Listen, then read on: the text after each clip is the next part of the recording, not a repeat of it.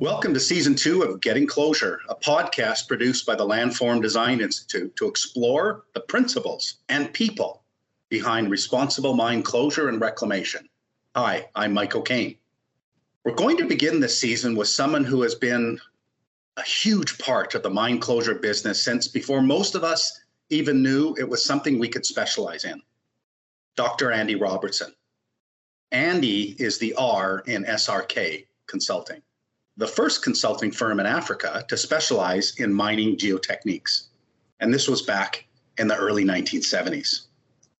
Eight years later, he assembled the first database for ore deposit modeling and open pit mine software that ran on personal computers. It was called Gemcom at the time, although probably today you'd recognize it as GeoVia. A few years later, he created Infomine to help spread mining information through what was then a very early version of the internet. And since 1994, Andy's run Robertson Geoconsultants. And they specialize in tailings and waste rock stability and geochemistry. No matter where you go in this business, our mining industry, you will encounter and run into Andy's legacy. I know that he has very positively influenced my professional career. So I'm looking forward to the discussion, and I'm sure you enjoy our Getting Closure episode with Andy. Hi, Andy. How are you doing? Wonderful to see you here, Mike. It's yeah. been some time since we've got together. Yeah. There's a period of getting together that lasted, what, 20 odd years? Yes. Yeah. Yeah. And um, uh, an absolute pleasure to, to be with you. Uh, I was so happy to see you today. Um, my my family, both my dad and my brother, have a connection to you, and as do I. And um, you've been one of those people who have influenced my career quite a bit, despite probably you not knowing it. And uh, so I, I really appreciate your time here. Well, you know, you asked later about legacy, and you're a legacy of mine. Mm to what extent of your legacy I'm, I'm, I'm an influencer, I don't know. But it's yeah. wonderful to see where you've got. Well, I appreciate so that, Andy. Very, very kind of you. Yeah. yeah. So, um, Andy, maybe I'll we'll start with where. Uh, how did you come to Canada? Uh, where where were you? Where you from originally? I was, I was well. I was born in South Africa, uh, with a Scottish heritage going back to the 1820s. Yes with French Huguenot and Dutch as part of that background, but Scottish is embodied my name, Andrew McGregor Robertson. And at the age of nine, my family moved from South Africa to what was then Northern Rhodesia, a British colony. Yeah. And um, now uh, the country of Zambia. There I grew up in a small town, went to a, a relatively small school, at high school, we were perhaps 300 or 350 by the time I graduated. But I grew up, oh, I was trained under the British system, yeah. the Cambridge system. And uh, that prepared me for university. So I went down to uh, Johannesburg uh, in South Africa to the University of Witwatersrand, where I spent the next uh, five years being a good student and a, a good student but a poor studier. and my definition of that is make certain you take part in all the activities, including the social ones and those that are now so malaligned about drinking enough beer. so uh, it took me five years to complete a four-year degree, but that stood me in good stead because that allowed me to go on to my uh, my master's and PhD and during the period of my uh, preparation for my master's thesis, I worked on a very specific project for the professor under which I was studying, Professor uh, Jere Jennings. And we had the um, task of um, establishing the stability of an open pit. It was the original De Beers mine oh, within wow. Kimberley, along which a railway line ran, which was the main national railway line between Johannesburg and Cape Town. And so we had a, a lot of opportunity, yeah. money, and resources to be able to, to study that. In the team was a chap by the name of Doug Piteau, who had newly got off the boat, yeah. a Canadian, from Vancouver with just his BSc in geology at that stage. And the next 10 or so years, the two of us uh, worked on our PhD theses, both of us working independently as well Yeah. you know, for our living. And um, that bond developed, as you know, Piteau and so Doug Piteau became came back to Canada, Yeah. formed Piteau and Associates. Piteau and Associates is still going. So that formed the bond. I was a, one of the founders of Steffen Robertson and Kirsten, now SRK Consulting. He invited us to um, uh, come over and be part in some sort of way. So we actually came across, I came across to do that. For a period, we owned part of Piteau and Associates as SRK, and it was rather a brief period because Doug had a very definite way of how he wanted to grow and run his company. Yes. So we decided to stay friends, but part businesses rather than maintain businesses, uh, one business, and become enemies. so I stepped across and we formed the first branch of Steffen Robertson and Kirsten, or now SRK, Right. here in Vancouver. That was in 1977. Right. That is. Um, I had. I didn't know that you were uh, the connection of you with uh, and Doug Piteau. That's very Yeah. interesting. Very cool. He's a wonderful character. Yeah.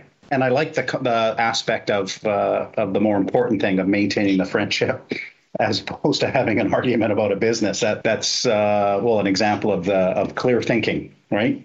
And maybe I would ask you is that through the years, because a lot of us, you know, consulting is is competitive, right? But I find that the collaboration is where the fun and and and the good things happen. And maybe there might be crossover in knowledge or expertise, but that crossover allows you for that interdisciplinary integration so that you're almost peer reviewing each other of your stuff. And you can do that because you have the good friendship and you you know that it's done in for the good of the project as opposed to being competitive. Doug and I were colleagues as students, Yeah. right? Yeah. Working to a, to, towards getting a PhD. A lot of my work was embodied in his thesis, and a lot of his work was embodied in my thesis as we went through and developed that. So uh, that part there was no problem with, right? Um, the ability to to check each other, to to look at stuff is tremendous, right?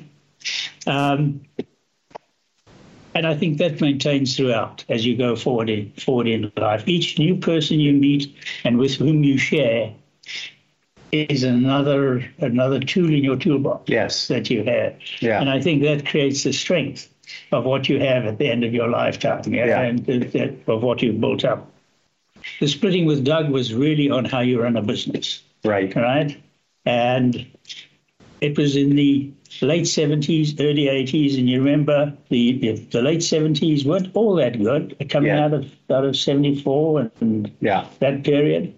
So my mandate was really not to do rock mechanics. He was doing the rock mechanics, Yeah. which we both got our thesis, our uh, PhDs in. But for me to bring into his practice soil mechanics, Right. right? Tailings dam design, those sort of things. So that actually switched a lot of my area of work and study into tailings. Right.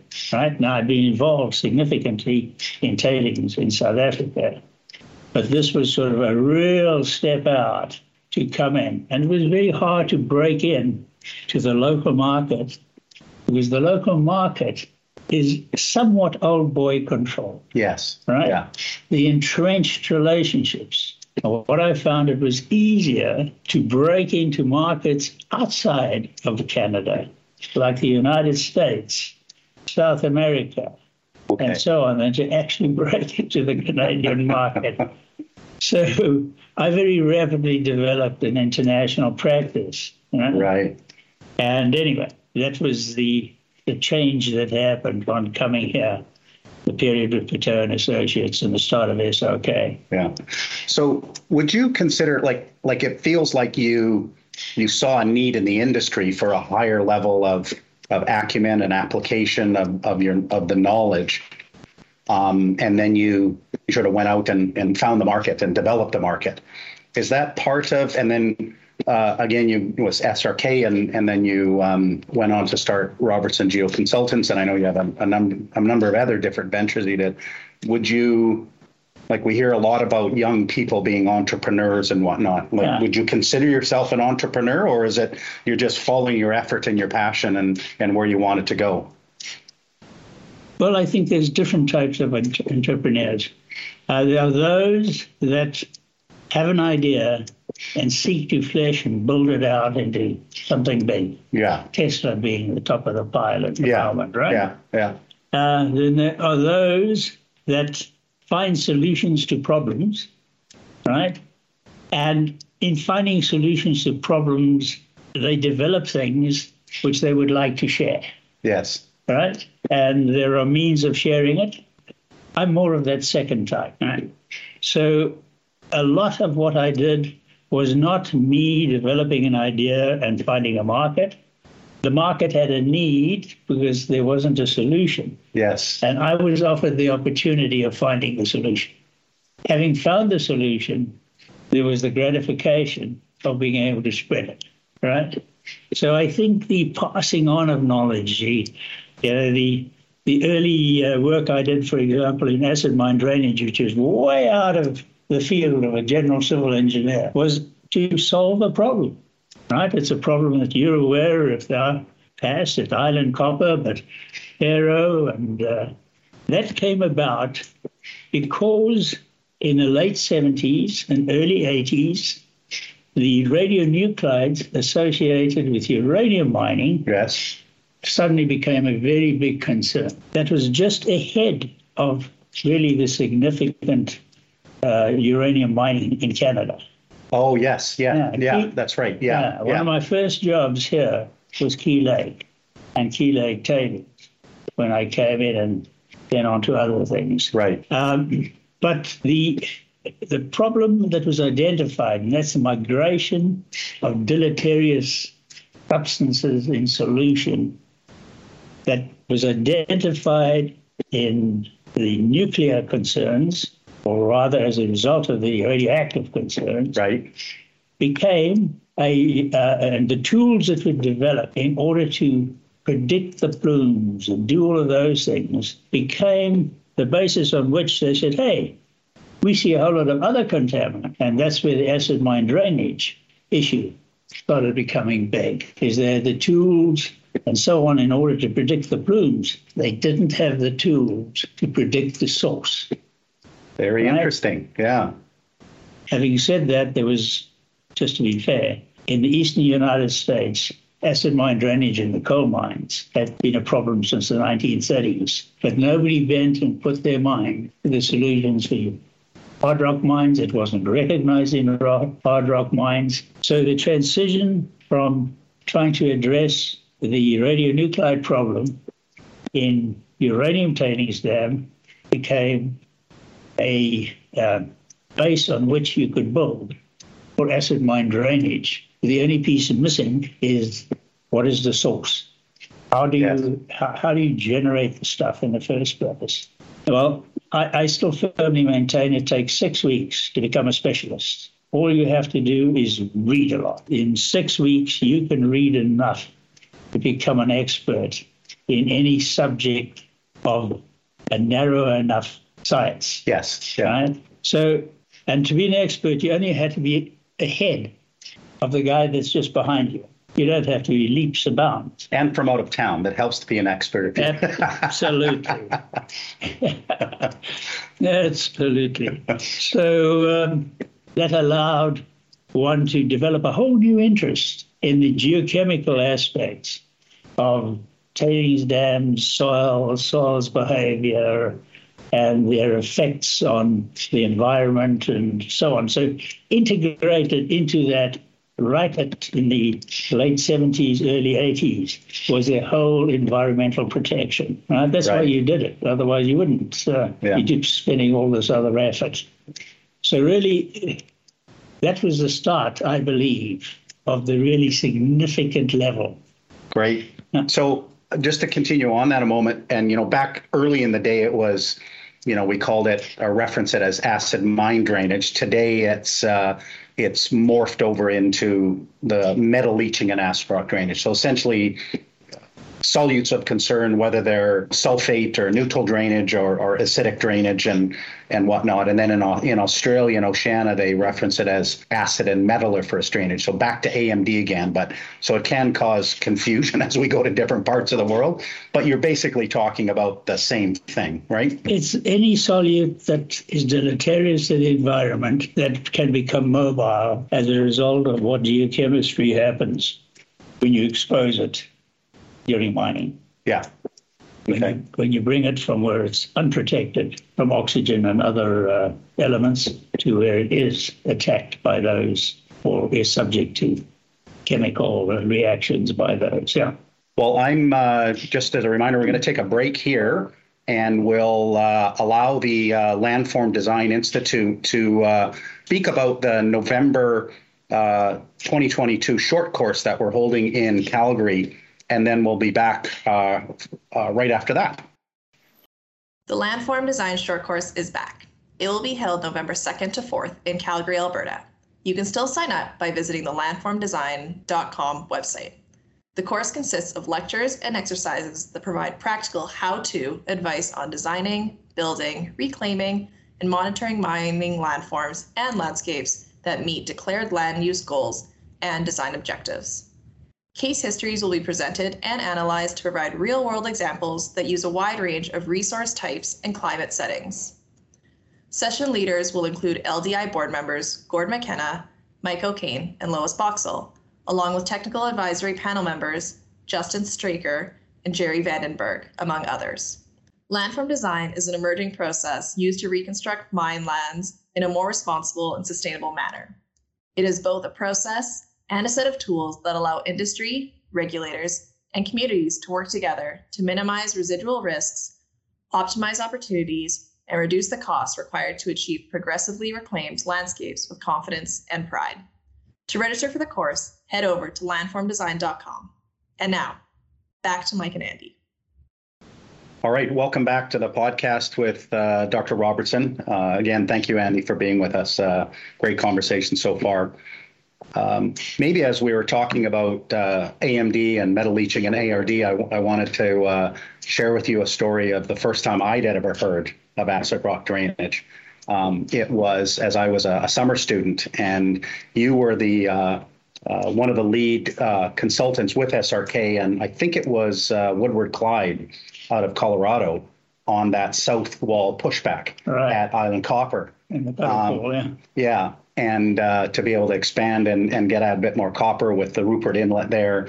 And of course, between there and the inlet um, was the beach dump, right, with all the, the mine rock there. I, as a haul truck driver and the summer student, I remember uh, that's uh, being told, oh, that one goes to the beach. And I had no idea what it was and why, but it was the beach or it was the, the, the nag pile or it was the till pile. And at that time, I had no idea what all those things were. It was just I was just driving a haul truck, and and uh, quite frankly, I was like I'm so fortunate to making so much money as a haul truck. I was like the the richest undergraduate student. I always thought, uh, but uh, it was a great upbringing. But my my uh, my older brother Kevin worked at the site, so for my fourth year project, I said I'll just use that data. It'll be easy. And but I went back to my uh, my my professor, uh, Dr. Lee Barbour, who eventually did my thesis under, and he goes, "Well, you should go back and ask your brother if they have an an ARD problem at all." And of course, I went back there and, and I said, "Have you ever heard of ARD?" And he goes, "Oh yeah." He goes, "In fact, I'm uh, there's a fellow here who uh, who's handling the, pushback and he does all the rock mechanics, and SRK is working on the on the ARD stuff." And he, uh, I was uh, whenever he comes to tour site, my boss always tells me, "Don't don't let him near any waste rock dumps. He'll find more ARD." And that was you, Andy Robertson. so before I knew it, I had a connection with you without even knowing it. So you're the you're the precursor of me actually uh, getting into the ARD world. yeah, well, it's uh, there's a lot of ARD around there, so we'll be together for a long time. That's right. And that uh, and you guys actually you guys uh, won an award in consulting engineering in Colorado for that project with Woodward Clyde. Is that correct? Correct. For the putting in of the cutoff wall, which was uh, the first time that uh, something with the size of boulders, Yes. that's Volkswagen sized boulders in that dump, and highly permeable materials that somebody has constructed a cutoff which was down in the uh, uh, 30, 40 uh, feet sort of depth. you Yeah, know, yeah. and, uh, the um, sorry, 30, 40 meters depth, um, which um, was unprecedented at that time. Not so much for depth because deeper ones had been made, but for the tough conditions under which that equipment had to work in order to do it, and the innovative solutions that had to be brought to bear to actually get that into place. And it was the wall was really extensive. Was it? Was like it, it was more than a kilometer, wasn't it? It was close to a kilometre. Okay. Yeah. yeah. Uh, it had little edges, if you told on, if I recall rightly, you take the edge bits which were necessarily done by by the full cutoff method, it's about 1.4 kilometres. But Right. uh, right. yeah. So it was, uh, that was a, a start for me. And then I remember uh, uh, as with Robertson Geo Consultant, you got O'Kane Consultants involved at the Questa mine.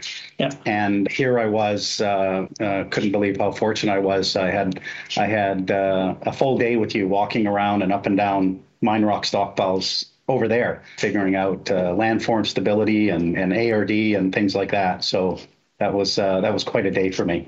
It was your regular day, but it was quite a day for me Yeah. to be with you. But nice to hear that. But uh, I think Questa is one of those examples that uh, when, when I when I got involved, the manager uh, was the same manager who had created all the problems. yes. And uh, it's not that he created problems; he did what was done Yes. in those days, right? And by those standards, he had done perfectly normal things. But the realization that that has caused a problem which you couldn't necessarily see as being a big problem immediately, but clearly was going to become a much bigger problem later. It was you could see just struggle. He could not accept that he was the I hate to call it a perpetration. He was a perpetrator of what is a big environmental hazard, hazard that there was there. And I think it's that accept that lack of acceptance because you did everything right and then finding a lot of it created a big problem and it's wrong is what held back a lot of the enthusiasm to go forward and find solutions. It is challenging to go back and realize that you've like maybe you hadn't you hadn't done it right. And maybe that's also one of the things, or hopefully we're getting over, is people actually using these learnings and saying, well, I did the best I could then. But if I knew now what I knew then, would I do it differently? And sort of overcoming that that fear of letting people know that you've not quite got it, had it figured out, and now where to go. And you know, a lot of that development of early thinking around closure, um, preparing the mind for closure during the whole of the mind life started right here in Vancouver. And if you can remo- recall John Gadsby, I exact. I know John Gadsby, Yeah. You know, he was the first sort of um, um, uh, main promoter of the term design for closure. Yes. And those those words became fairly common in by the time we were hitting the late 1980s, early 1990s. So that is really the time it went from the specific to the general understanding. And there was fast adoption in some places, like in the metal mines here, Yeah. low adoption in other places, like the oil sands mines Yes. in, in Alberta. There was always that feeling in Alberta that we're too big to fail, type thing. Right. There's no way that we are creating this great big hazard. And it was just an industry denial of what they had to do. And having said that, I don't think the environmental issues from the oil sands mining is that particularly uh, huge, but it's sufficient that it has to be done right, not the way it was done. Yeah, it might be the it might be the the scale of the problem as opposed to the magnitude of the problem. If that makes sense. Yeah, yeah, it's it's uh, I suppose scale and magnitude have a lot of They similarity. do have a lot of similarities. I might have chosen the wrong words there. Yeah. Well, what you, I think what you were saying is that uh, a lot of low-level effect, uh, uh, it's still a lot of effect if there's a lot of it. It's not a little localized thing. Yeah. Uh, but also visually, it is so uh, distressing. You see what you see when you look at air photos and so on. Yeah. If you are somebody who does not understand the process by which that can be reclaimed, if simply you judge mining by the disturbance during mining and not the residual effects after mining, um, after mining closure. And I think that's the big change. We did not do anything after closure. We shut the doors, invited the contractors in to come and bid on what was left on it, and if they could take it away and give us some money, they could do that, Yeah. and then went home. Right? That was the 1960s. Today we sit in a very different world, a very different world of planning, a very different world of obligation to turn that back into something that is useful and doesn't leave these great big residual concerns, eyesores. Yeah. the- Well, that was. Uh, I remember actually my dad when I was thinking about getting into this this field and and and talking about closure, and my dad said he goes, "You need to go talk to John Gadsby." So I had a had a meeting with him, and he I asked him about it. And he goes, "Well, I I might know something about that," and he put it pushed across the table his book. That he actually wrote on it, uh, right in there, designing for closure. Yeah. So that was uh, that was uh, that was a great resource for me. And uh, and then speaking of the scale, I was wondering, like, there's a there's a spatial scale which we to, spoke about, and I think inherently you also talked about a temporal scale within there. I was wondering if you wouldn't mind sharing your thoughts on how do we deal with this temporal scale from the perspective of, of risk and understanding risk and design lives and and uh, thinking about well I need to design for this time frame but could I really design something for a thousand years or do we need to pull that back but look at risk from a from a longer time frame Um, so many of the effects take a very long time to reestablish. I mean, if you just think about vegetation, I mean, there's a whole, there's a very significant number of decades before you go from an initial seeding or planting to what is a climax, Yes. um, natural forest or grassland or whatever the system is going to be. The changes that you have made, you do not have the same lithological and agronomical uh, soil formations that you are putting back on to the, over the areas you've disturbed compared to what there was originally. You are changing aspect, you are changing all of those things. So the only way you can understand what is going to happen in the future is to model it using models that are fed with data that are sufficiently specific and adequate to be able to give you reliable answers. Now, problems are that those models still are not fed by adequate data, right? yeah Some parts of it are better than others, but we're really taking guesses at so many of the things that we're putting in and how they interact. The big advantage of mine has is that it typically has a long life. So if you design for closure and you look at what you plan to close, what you the technology you're planning to close with, and you start testing it very early, you have that opportunity to gain the site specific data and knowledge in order to better improve your model. So when it comes to risk associated with either the end effects or how the geochemistry will develop or how the stability will deteriorate due, to weathering and other things, how erosional process will proceed and so on. Our models get us to, a, to an estimate. right But that estimate is a very poor estimate generally of what actually happens afterwards, particularly as the, as the time gets longer and longer and longer.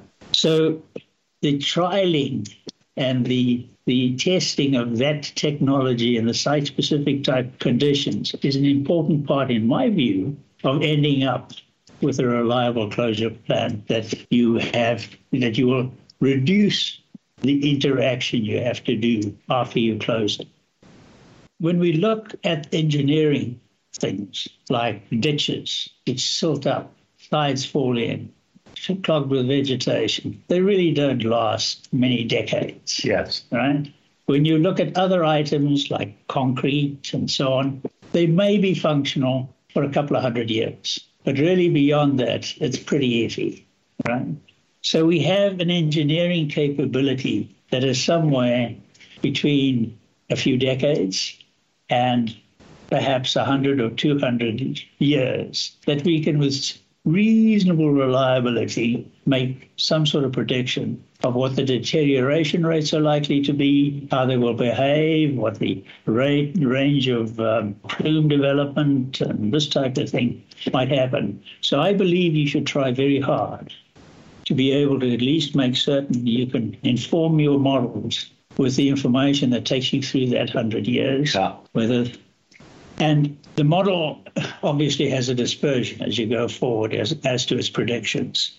In the range of 100 years and 1,000 years, you get more and more into doing prediction at a level at which you can only really look at catastrophic destruction. I mean, you, you can't look at detail. Is this patch of thymic vegetation going to really be this that I'm intending it to be? So you have to allow for a flexibility or an alternative development that there is. And as we're finding with more and more mines, you it's very hard to actually say that's done you must expect to have to go back and do some maintenance, right? Yeah. You know, if ditches are critical, you're going to have to clean them out. If um, forest fires are a big problem, and I don't think forest fires are necessarily a big problem, you're going to have to control the fires right. that's having it. So the the need to to um, uh, allow for continued interaction with the site is very much dependent on those predictions that go forward because after 100 years, a lot of your structures that you have there either would be failed or approaching failure unless you've done your work ahead of time to at least get you that far. Right. Yeah. So I think I might have this right where you're advocating, which I really agree with is here. First start with a very strong conceptual model of what what's happening at the site.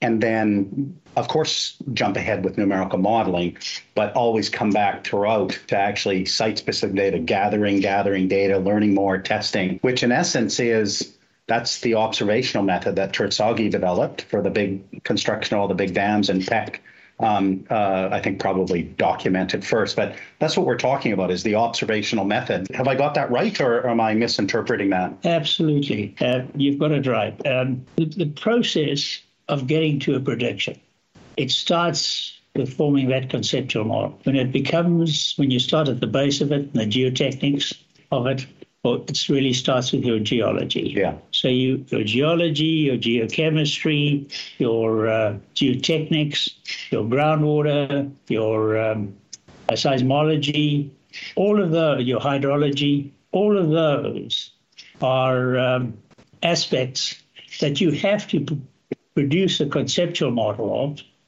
right, in your mind. You must understand it. Yeah. You must be able to draw it or explain it without numerical models. Once you understand those, and the engineer, the potential uh, response that those have to whatever stimuli there is in the future, floods or earthquakes or so on, have to be carefully considered, right? But then it includes things like nutrient uh, uh, uh, stripping and all the other things that are going to happen when you start things off with fertilization Right. and, and so on. So that model has to be clear, the what is model out there must Yeah. be very clear. The how will it behave model mechanistically, you must have a pretty clear concept because a numerical model is only going to give you um, some insight between the the the things you really ask it to tell you. Yes. Yeah. Right? Yeah. It doesn't go out and find all the failure modes. It doesn't go out and um, correct incorrect data that you fed into it. Yeah. Right. I like that. That's very true. Right. Yeah. So you have to start off with that conceptual model that you that you have, and it's a two-part. It's the data set and the characterization, and then there's the mechanistic part that the model has to simulate based on that data. And you have to allow for time and the change of those parameters that are going to happen with time. That makes a lot of sense. I uh, I really like that. So you were right at the forefront of uh, you know, say for example, especially in British Columbia, of bringing this awareness and this need for understanding the source with respect to, to metal leaching and acid rock drainage. How has it changed or, or has it changed from when at forefront to where we are today? And, and what do you see for us managing metal leaching and acid rock drainage in the future? Is it is it all uh, let's put a cover system on it and collect and treat, or are there opportunities to to manage that problem better? Do you think with all the knowledge we've gained? Well, number one, there's been a lot of knowledge gained, but the knowledge tends to tell you a lot more about the mineralogy, which minerals work, and so on, about the time dependency, about interferences, about absorption, about retardation factors, these sorts of things. Um, the interaction that actually happens is very heterogeneous Mm-hmm. in dumps and in tailings dams, or less so in tailings dams, but in dumps and pits and so on. And the sequence, the long term sequence of change and depreciation that involves weathering, that has to come out of data gathered and put in context over time.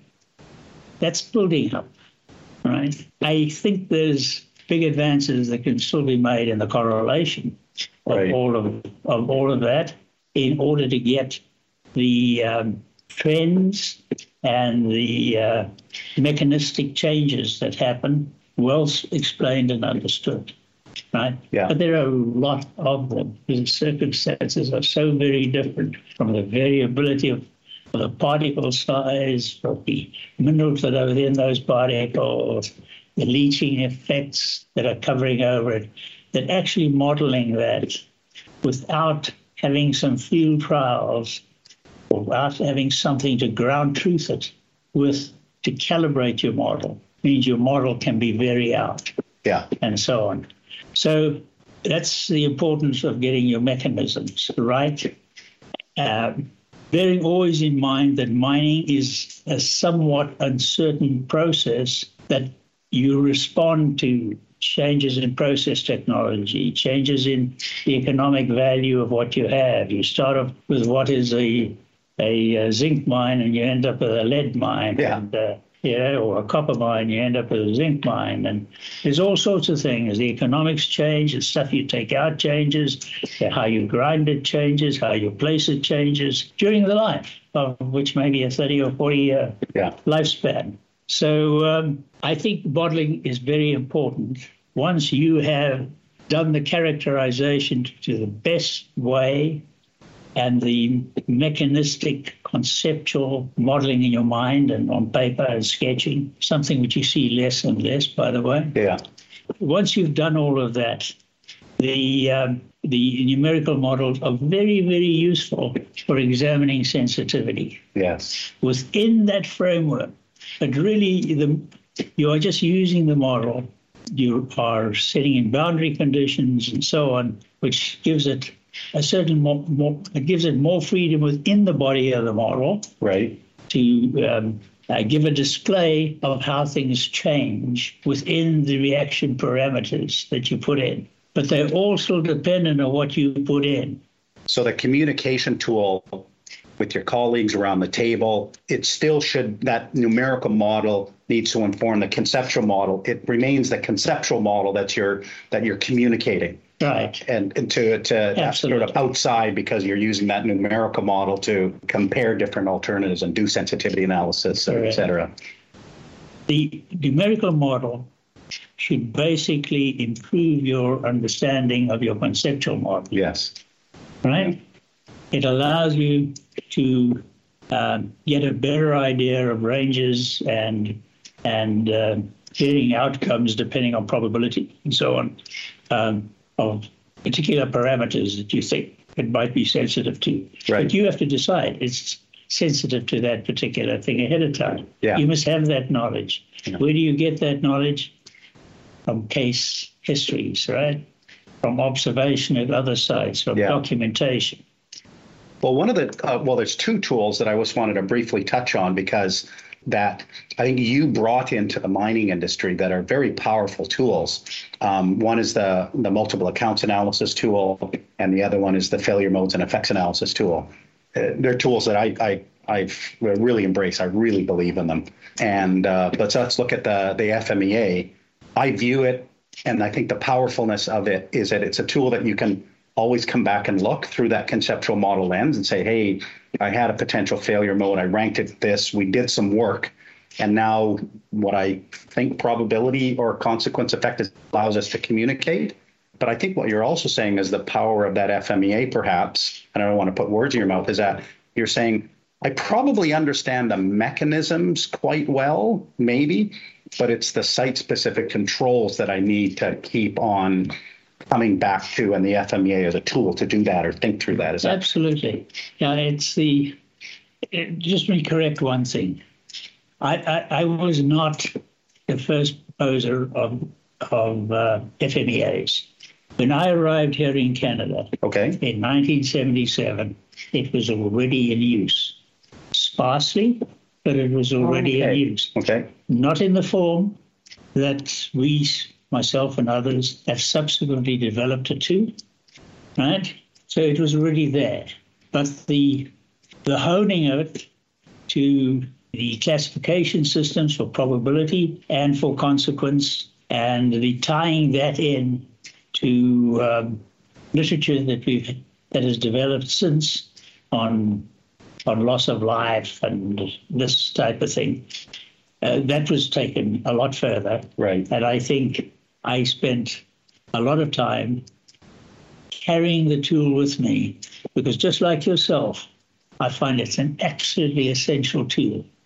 I believe the engineer coming out or the uh, uh, whatever the, uh, the the basic uh, training of the person coming out of university and getting involved doesn't um, it, it, it, it sets problems to which they get answers at university. Right.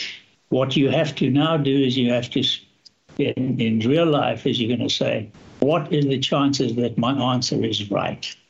Right? It's to solve the equation, right? Yeah. But does my equation and do the things that can influence the reactions and so on, do they in fact affect the answer? Right. Right? And that's really your what ifs, right? Yeah.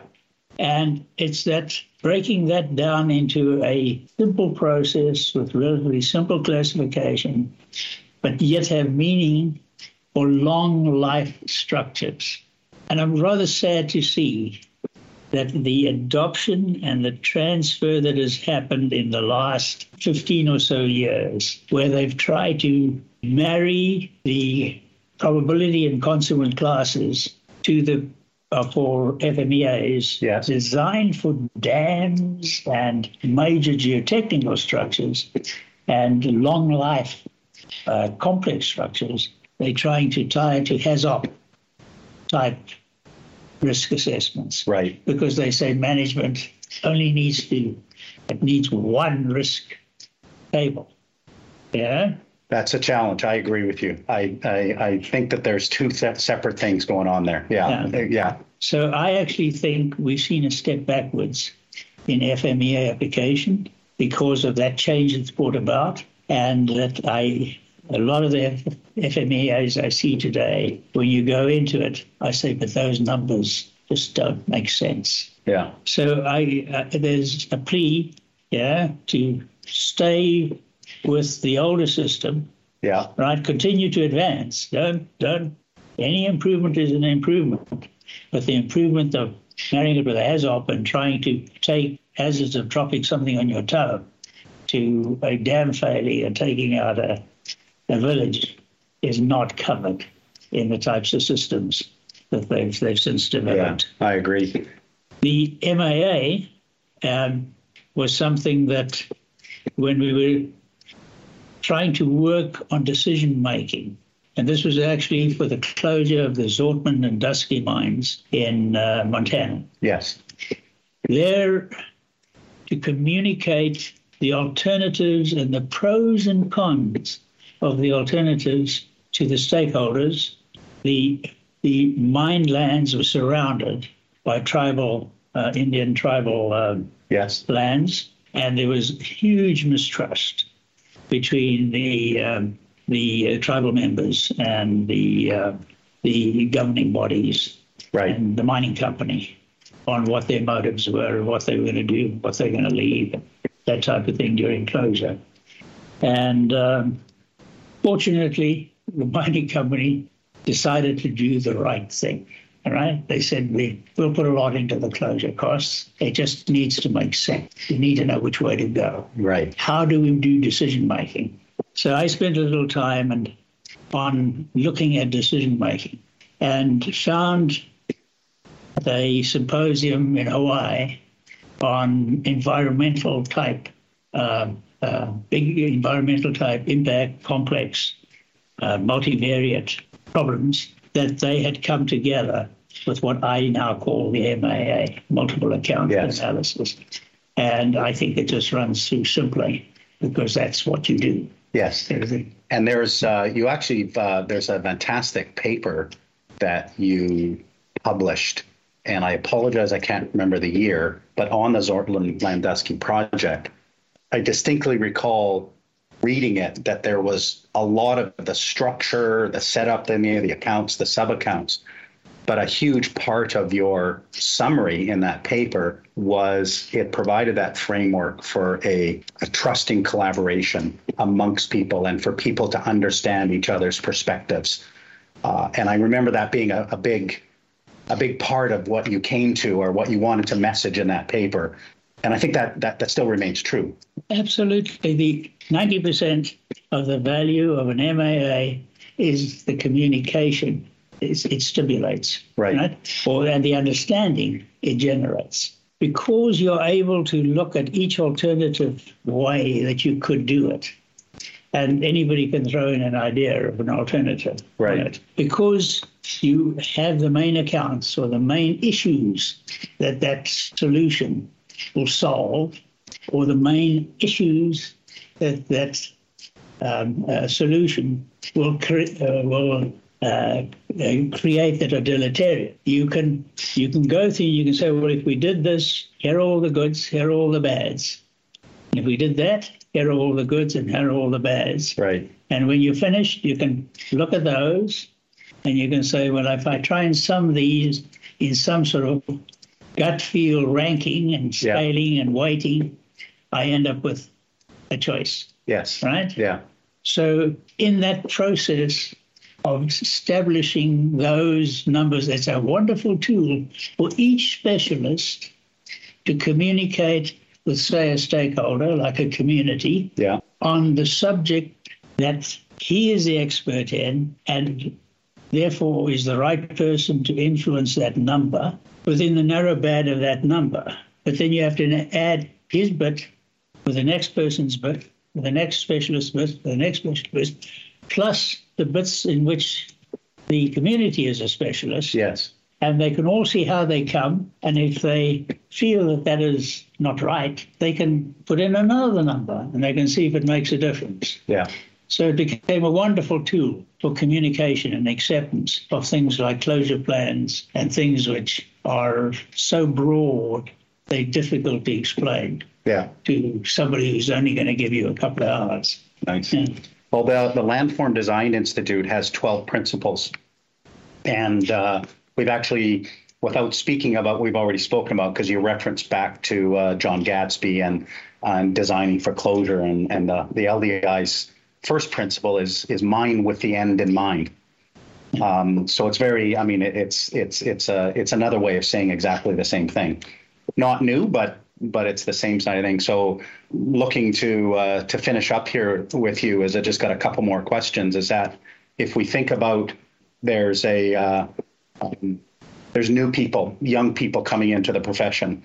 Um, is there would there be things that you could offer to them to say like you know make make sure to do this make sure to tr- try that?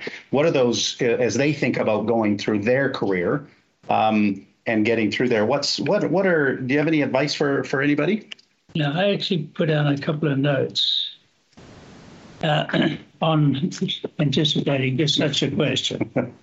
It's a very broad question. Yes. Because they each come from a different background they each have a different goal. So to give advice that addresses their capability and their interest and their goal through the pathway that's available to them in implementing mine closure and hopefully their ideal is to improve mine closure is very difficult to say to them yeah, you should be doing this or that. But there are a few general principles that I think that are, are very important for every new graduate that gets involved. And some of those you're going to see are not ones that are just applicable to mine closure. Right. They're applicable to life. And I think those those parts are are important. So just uh, it's very difficult. It's a very difficult question to respond to as the ultimate goal of each young person starting in the industry is so different. The do's and don'ts differ with different goals. Now, here are some general comments. Execute what you do with passion. You've heard that many times. Yeah. You so passionate. Um, the uh, others that are leading the institute are so passionate. That's why it is a success and will be an even greater success. You know? Without passion, you should move on, right? Because without passion, you don't have effort. Correct. And if you don't put in effort, you don't get success. If you don't get success, you become very discouraged and a very unhappy person. So whatever you tackle, tackle with passion or move on. Um, University teaches you to learn and provides you with a few tools to be useful in the mining industry.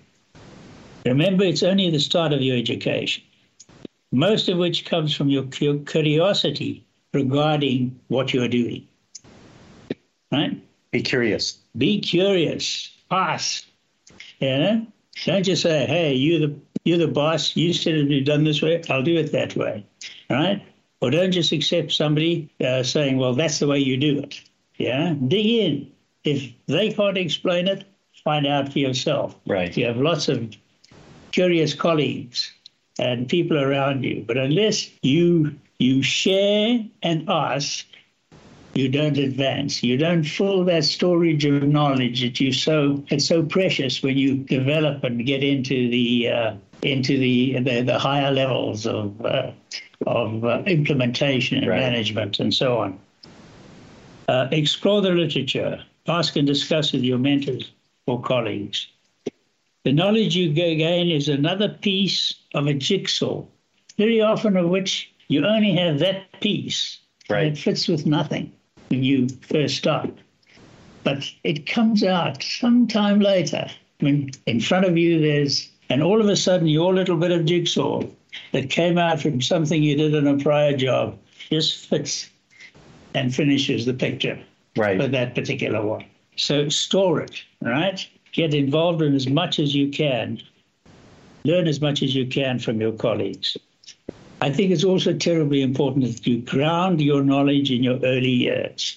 So, because there's a diversity of, of training, I'm going to talk more around ge- mining geotechnics. Yes. If you are a mining geotechnical engineer, you come out of university with too little knowledge in geology, geochemistry, groundwater, geophysics, and the principles of mine land reclamation.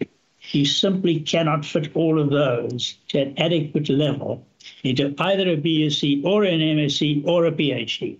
That is something that you only get by going out and reading and discussing and absorbing uh, from your colleagues and those that are around you.